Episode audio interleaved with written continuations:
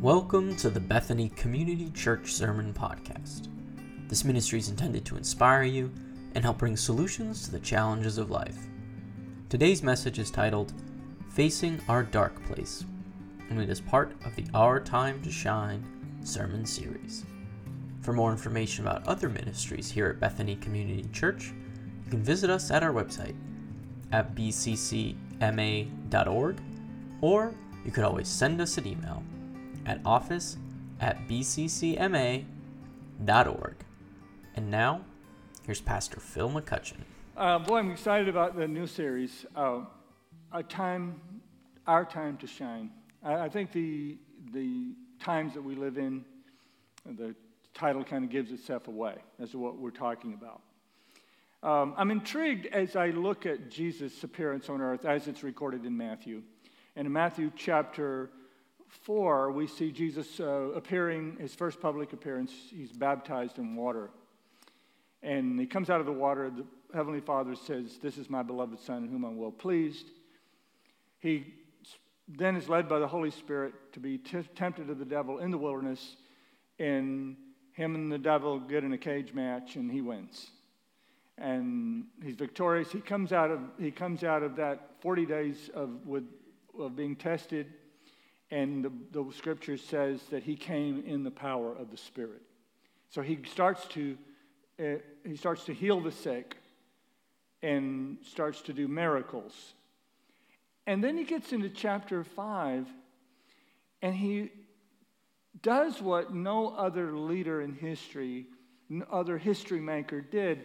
You expect that the next step, now that he's demonstrated his brand, he's going to sell his brand, and his brand would be himself.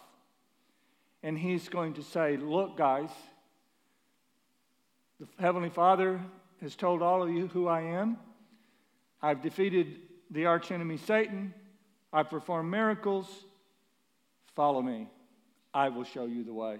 I will win the victory for you. I will remove oppression from you. Me, me, me. That's what I said.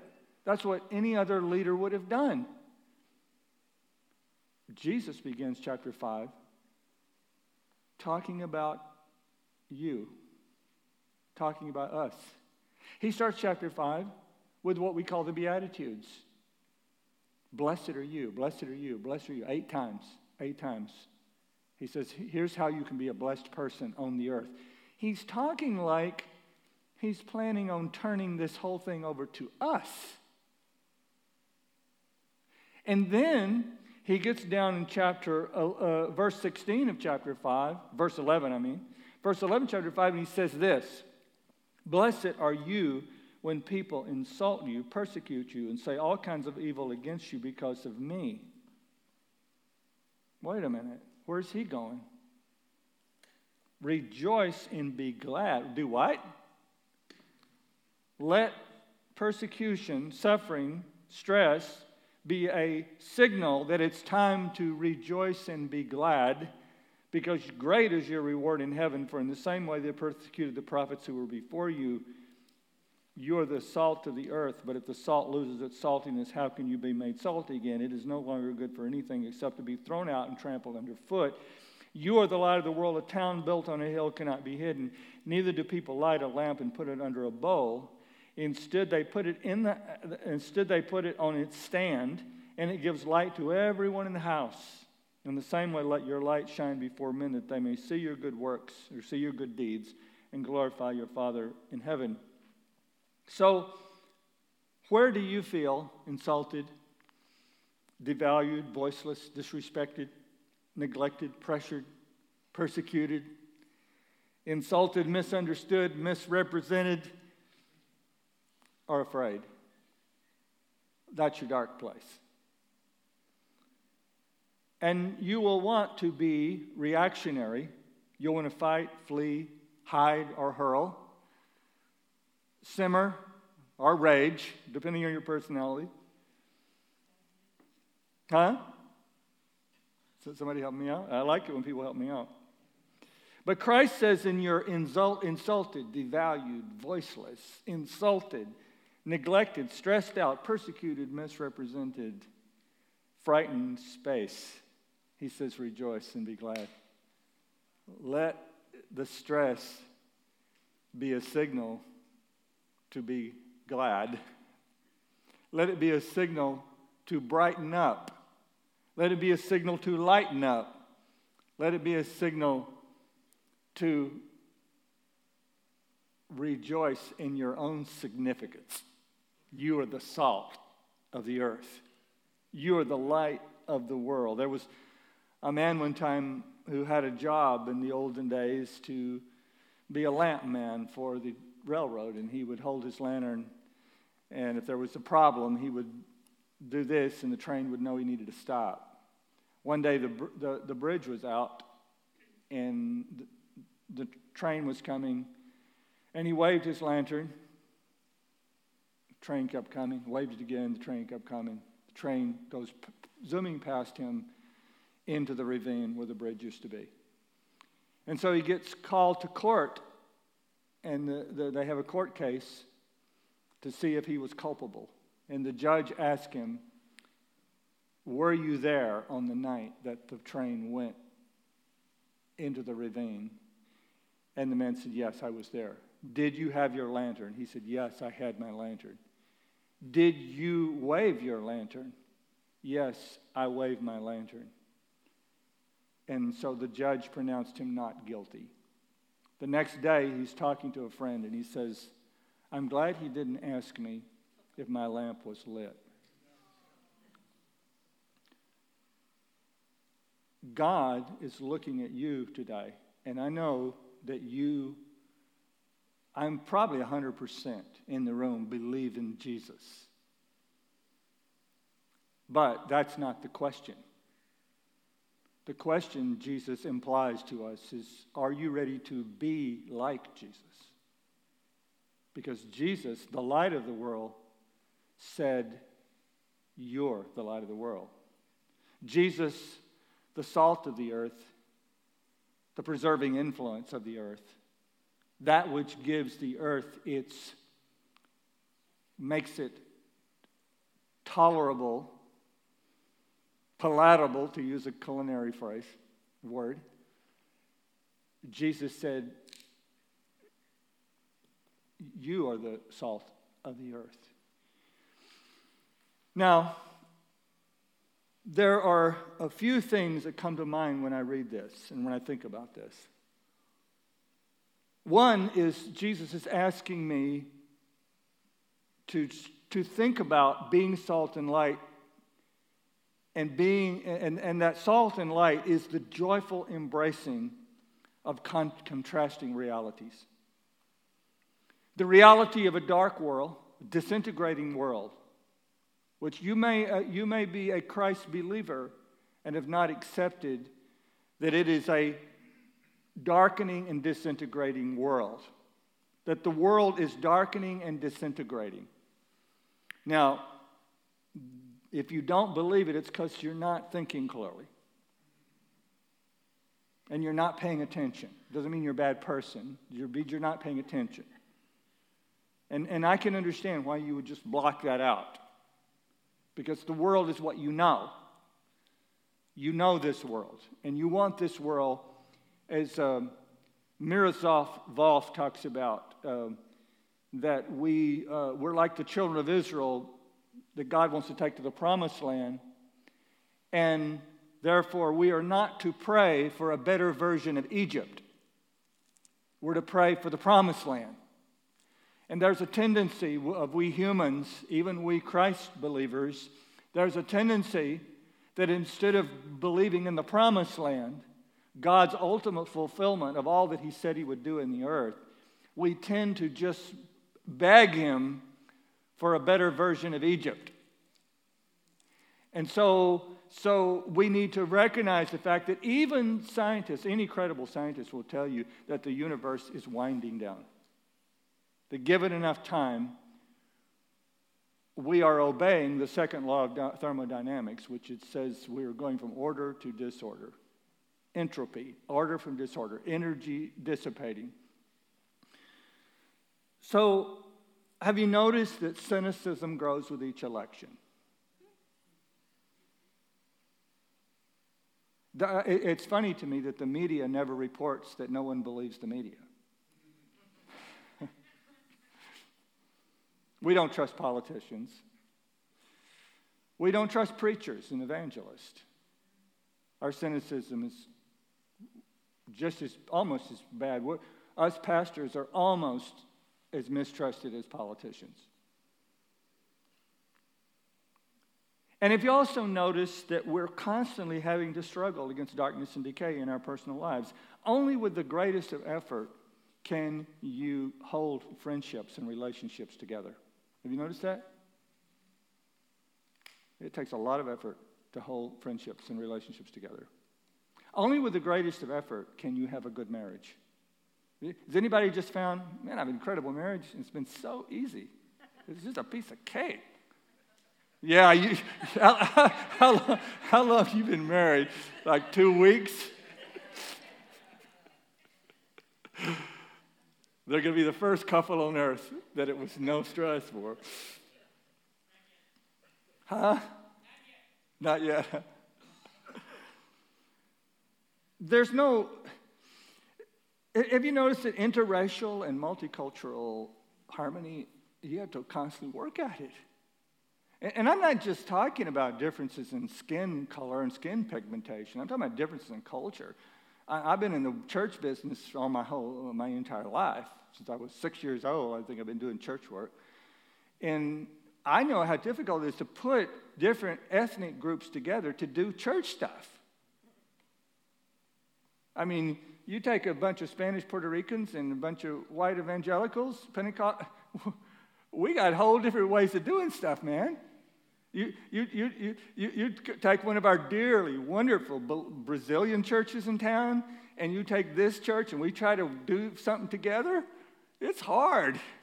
We have whole different ways of. Uh, of I had a Brazilian lady tell me a few weeks ago. I was talking to her, and she, and she, she and her husband run a business. She said, "Oh, in our church, we would never think of making a business decision without talk, business decision without talking to our pastor." They have an honor culture. It's called an honor culture. So, I mean, I have no idea what you guys are doing with your businesses. And, and don't start trying to change the culture because I, I don't want to be, I don't want to, I don't want the responsibility of your investments. it's hard though.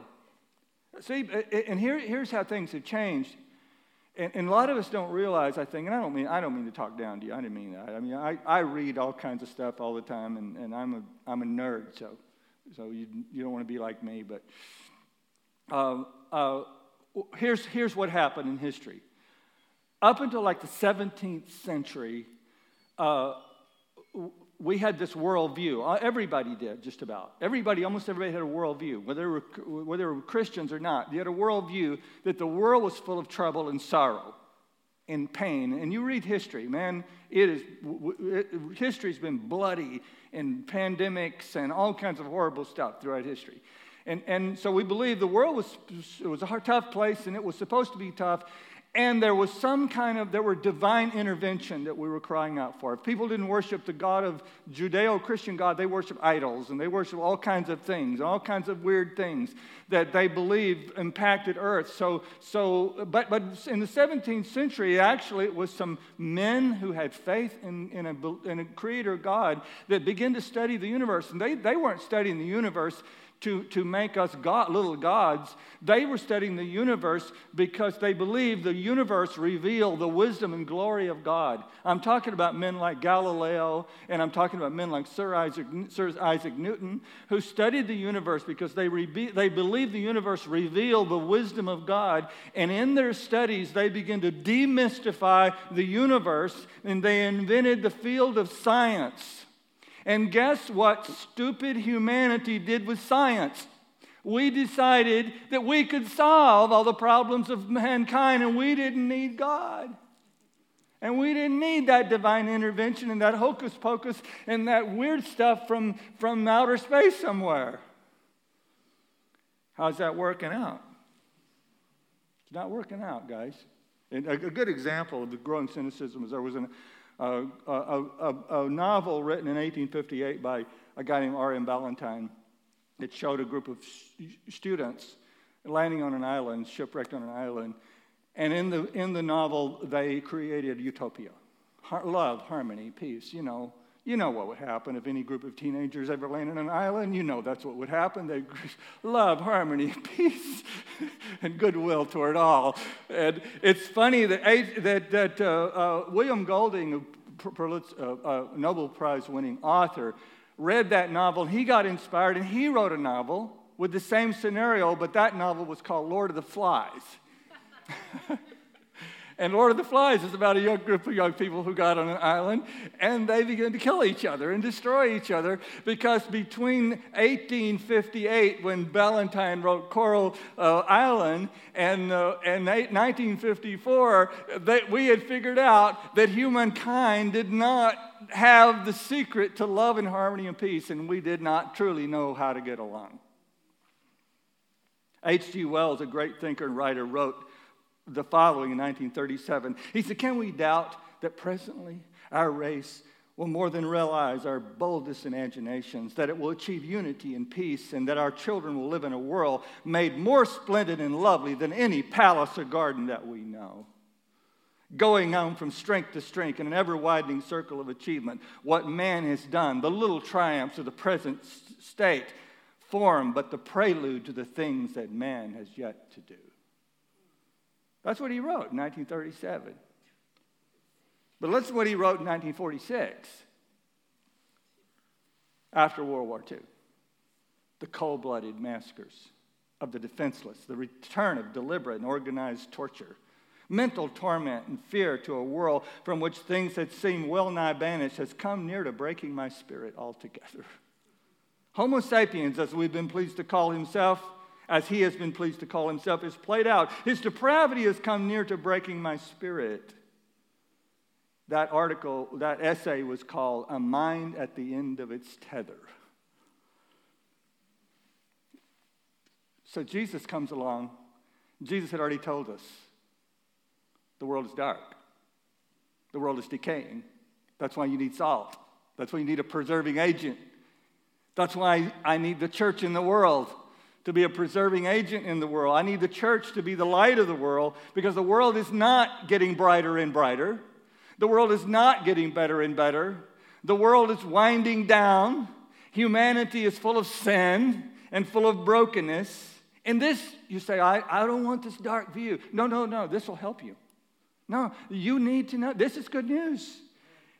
It, it, somebody said uh, the other day, if you premise your ideology on an unrealistic, optimistic view of human nature, then real humans will always be your enemy because they will forever fail you.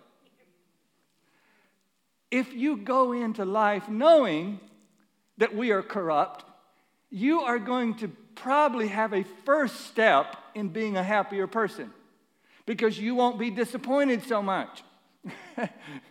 you, won't, you won't be so traumatized that people can be jerks and difficult and all the stuff that happens among the human race that I've been privy to watch from the crow's nest for 65 of my years. And I can testify that we're a, we're a sinful race. you know, and all those verses in the Bible about there's no righteous, no, not one, are becoming more believable to me all the time. But hey, now the good news. Now that I know the world is dark and disintegrating, I now can embrace the calling of God to be delightfully different than the world around me. We are the contrast to a dark and disintegrating world. It's disorienting. You ever be in utter darkness? Have you ever been in utter darkness? It's disorienting to be in utter darkness. It's depressing to be in utter, utter darkness. There's not a human being on the face of the earth that can stay joyful and happy and buoyant living in utter darkness. It's impossible. Nobody can do it. I don't care how optimistic, I don't care how upbeat you are, I don't care what kind of genes you have, I don't care what kind of chemistry you have. You are not going to stay happy if you're in utter darkness. And Jesus comes to our life and says, I'm the answer. I'm the illumination of your life. I will help you see reality in all its ugliness, and I will help you see eternity in all its beauty. And the two will be awesome contrast to one another. So the preservative and the light of the world came to earth. He, not it, brought joy to the world. The people living in great darkness have seen a great light on those living in the land of the shadow of death. A light has dawned. Jesus called us out of the darkness and commissioned us to death and darkness as prompters to oppose the decay and darkness with healing and light. When we see the darkness, Jesus said, Don't get dark with it, be healing and light. By being light, by being different, we do a couple of things. One, we expose decay and darkness, we illuminate it. You ever, you ever try to figure out which sock was blue and which was black? I've had to walk outside sometimes. I can tell the blue from the black sock. Because as sure as I put them on, somebody's going to have these incredible eyes, and they're going to, you got a blue sock and a black sock on from across the room. The word good in the, the, that phrase where Jesus says will, people will see our good deeds, the word good is one Greek word is, um, is quality, like something has quality. But the word, Jesus didn't use that word. He used a word that meant beauty. He, went, he, he said that your beauty, your beauty will be like light. And the, the beautiful way that you act will be like light. And it will expose the sin and the ugliness around you. And that's how I want you to expose the sin and the ugliness around you. Not by ranting, not by angry t- social media posts and memes, but I want you to expose the media, the, the, I want you to the evil around you by being light and being bright and being beautiful. I was talking to uh, Jeff Taylor this week. And Jeff's uh, African American who comes to our church. And we were talking about this that our love for one another, our friendship, our generosity toward one another exposes the sin of racism. People want to expose the sin of racism by shouting or burning or whatever, but the best way to expose the sin of racism is when you truly love and get along with and are generous toward a person of another race. It exposes the sin of racism when you are not racist. It exposes the sin of gossip. It's interesting that Jesus said, You will light the room. I, like that. I'm glad he used the word room. Even though he called us the light of the world, he said, if you set a lamp on a stand, it will light the room. It seems to me that Jesus is narrowing down my focus so that I'm not feeling the burden of lighting the world all the time. I'm, I'm merely called by him to light the room that I'm in. For some of you, it's just that cubicle next to you. you your, your, your company is so corrupt that, that you can only light up a couple of cubicles. That's all you can do. But that, that's okay. that's okay. He says, I want you to, you, you're not gossiping. You're, you're not doing the office gossip, will expose the gossip. And it will, it will bring some persecution sometimes. But that's okay. He said, he said, That's okay. Rejoice. Rejoice. You're persecuted. Rejoice. Yes, that's different. Rejoice expose. It, it, does your life, you know, does your life of sexual purity and holiness, it will expose the sin of, the sin of sexual depravity that's around you. Does your life show up the beauty of Christ in contrast to the ugliness of the world, or do you blend in? So we bring illumination to the sin around us. We also bring healing and hope and joy to the room around. Remember, I said a minute ago, darkness brings depression. So you bring joy and you bring hope and you bring illumination. You, bring healing and hope and joy to the victims of decay and darkness. See, the reality is that we are living in a death dealing environment. We're living, where we're living can entirely be depressing. Uh, Jason and I were talking on Friday and uh, about this, and or, or, one day this week, I don't remember. I think it was Friday. We were talking about th- this uh, that we're we're living in a we're living in this death dealing machine, and that we fear, we absolutely fear mortality. We fear being gone. We fear our, the memory of us being erased from the face of the earth. Uh, have you noticed how much, and, and, and he was talking to me about a book he had read that talks about our constant immortality projects. Have you noticed that our desire for immortality drives public discourse? I don't know what happened to that ozone layer, but it, ozone hole. What happened, Gene? That got healed up or something. I don't hear anything about that. Huh? But a few years ago, that was going to get us. You know, we were, I was feeling guilty. Back in those days, I used hairspray. And I was feeling guilty about using hairspray because I was making the ozone layer, and pretty soon, I guess we're going to get all sucked out of the, up to, through that hole in the ozone. I don't know. And, and, then, of course, the nuclear arms race, which is very real. I, I don't know if you've ever been out to Arizona. A friend of mine and I went a while back and went into the ICBM uh, place where they had the, and boy, that is, that's a weird feeling to be in there, where you know at one time the button could have been pushed that would have caused Western, Western civilization perhaps to be destroyed. And uh, uh, uh we, could, we, we have the power to, for, uh, uh, for, uh, to mutually destroy one another.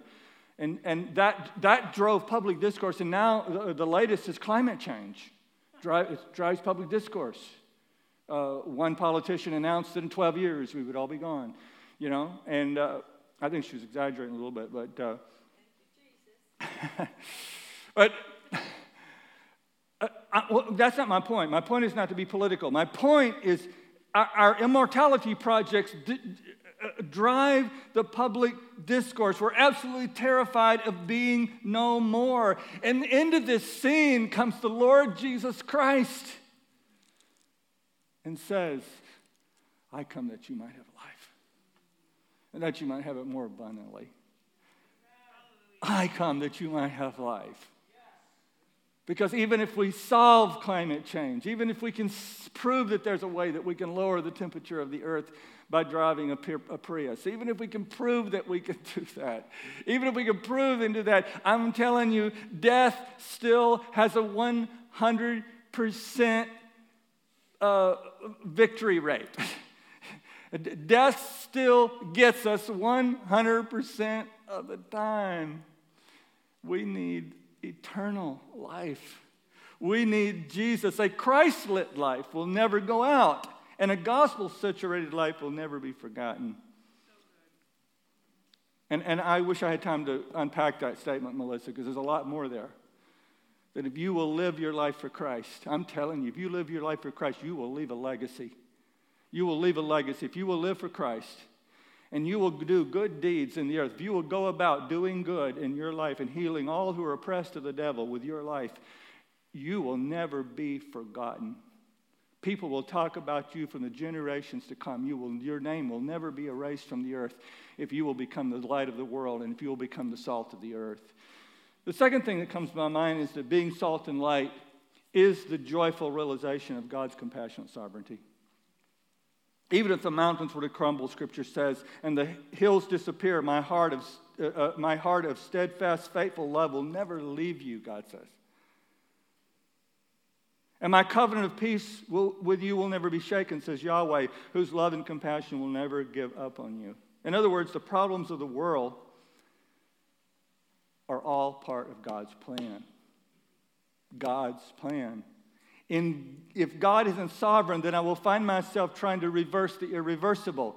But when I yield the understanding that God engineered the principles of decay and darkness as a planned limitation on sinful humankind, then I'm able to actually rest in His love and just be the difference that His Spirit will enable me to be, and I can stop worrying about all the immortality projects.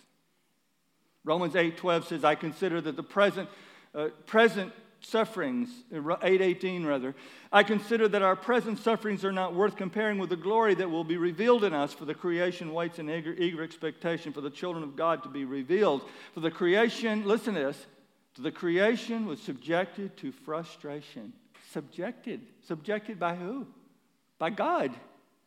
The, the, the, the creation was subjected to frustration, not by its own choice, but by the will of the one who subjected it, in hope, in hope that the creation itself will be liberated from its bondage to decay and brought into the, glo- the, the freedom and glory of the children of God. That's the immortality project that I'm a part of and that I have yielded to. The final thing and the third thing that Christ's words in Matthew 11. And there's so much there. I, it's going to take me four weeks to unpack what Jesus meant in that little passage. Being salt and light is about giving everyone around you a taste of eternity. 1 Peter 3:14 says, "But in your hearts revere Christ as Lord.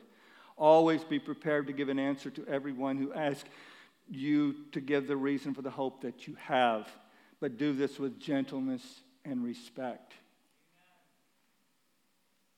So that passage brings up two critical questions.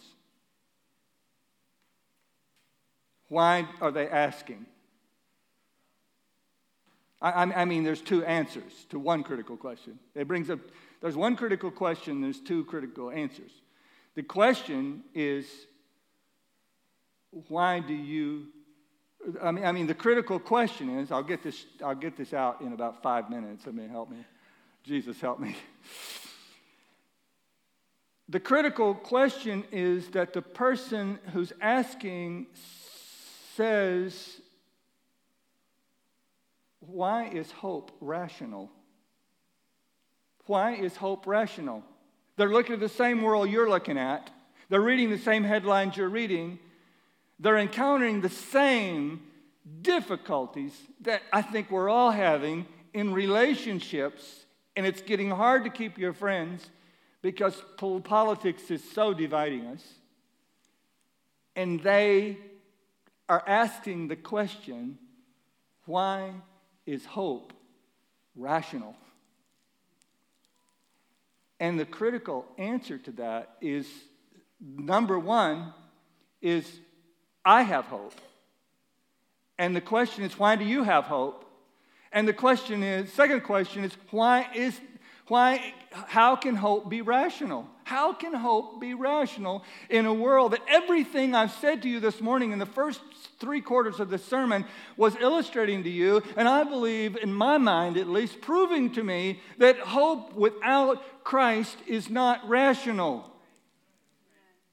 And so we have now find a rationality for hope. And the rationality for hope is that Jesus Christ came to earth, died on a cross, rose from the dead, has fulfilled a gazillion prophecies, proven that the Word of God is faithful and capable and credible, and every new scientific discovery is affirming that what God said about the universe is really, really true. I talked to the students here on Tuesday. We talked about, we talked about the, the apologetics and the proof that the universe was created by God. And I'm telling you, the evidence is mounting more every scientific discovery. They're take, having to take a step back. Darwinism has been has been, has been denied by more and more scientists as being unworkable, that, that the species could adapt, that, that, that whole, that whole, that whole um, uh, a species could, could, through natural selection, that you could become an entirely different uh,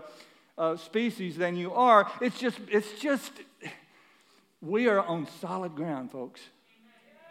We're on solid ground. We're on solid ground. The hope of the gospel is the only hope that is rational. Christianity is when you and I challenge reality with the ideal. Christianity is when you respond to what is with what ought to be. That's your job this week. It is no coincidence that most of the Bible is written by and about people who are under extreme pressure. Everyone should want to know why you are hopeful. Everyone should want to know why you feel significant. You are the light of the world, you're the salt of the earth. That means you're significant your significance is not given to you by a title at your company. Your significance is not given to you by, what, by how much money you have, but your significance is given to you by a job description given to you from God that says you are the light of the world and you are the salt of the earth. Everyone should know why in the heck do you feel significant? Everyone should want to know what you know that they don't know. Conclusion You can't be the salt of the earth if you've lost your salt. In, in biblical times, they would take salt, which is sodium chloride, and they would add a substance to it, uh, it so to withstand humidity. So if you put a pile of this mixture out on the, ground and it got exposed to the elements, the salt would wash away, and all would be left would be the other elements that were there that were tasteless. And it looked like salt, but you put it on your food and it wouldn't taste like salt. You see, we have been given by God the flavor of humanity. We all have the flavor of humanity. It's not evil, it's so we can navigate on the earth. We have earthly and human ambitions and earthly and human desires.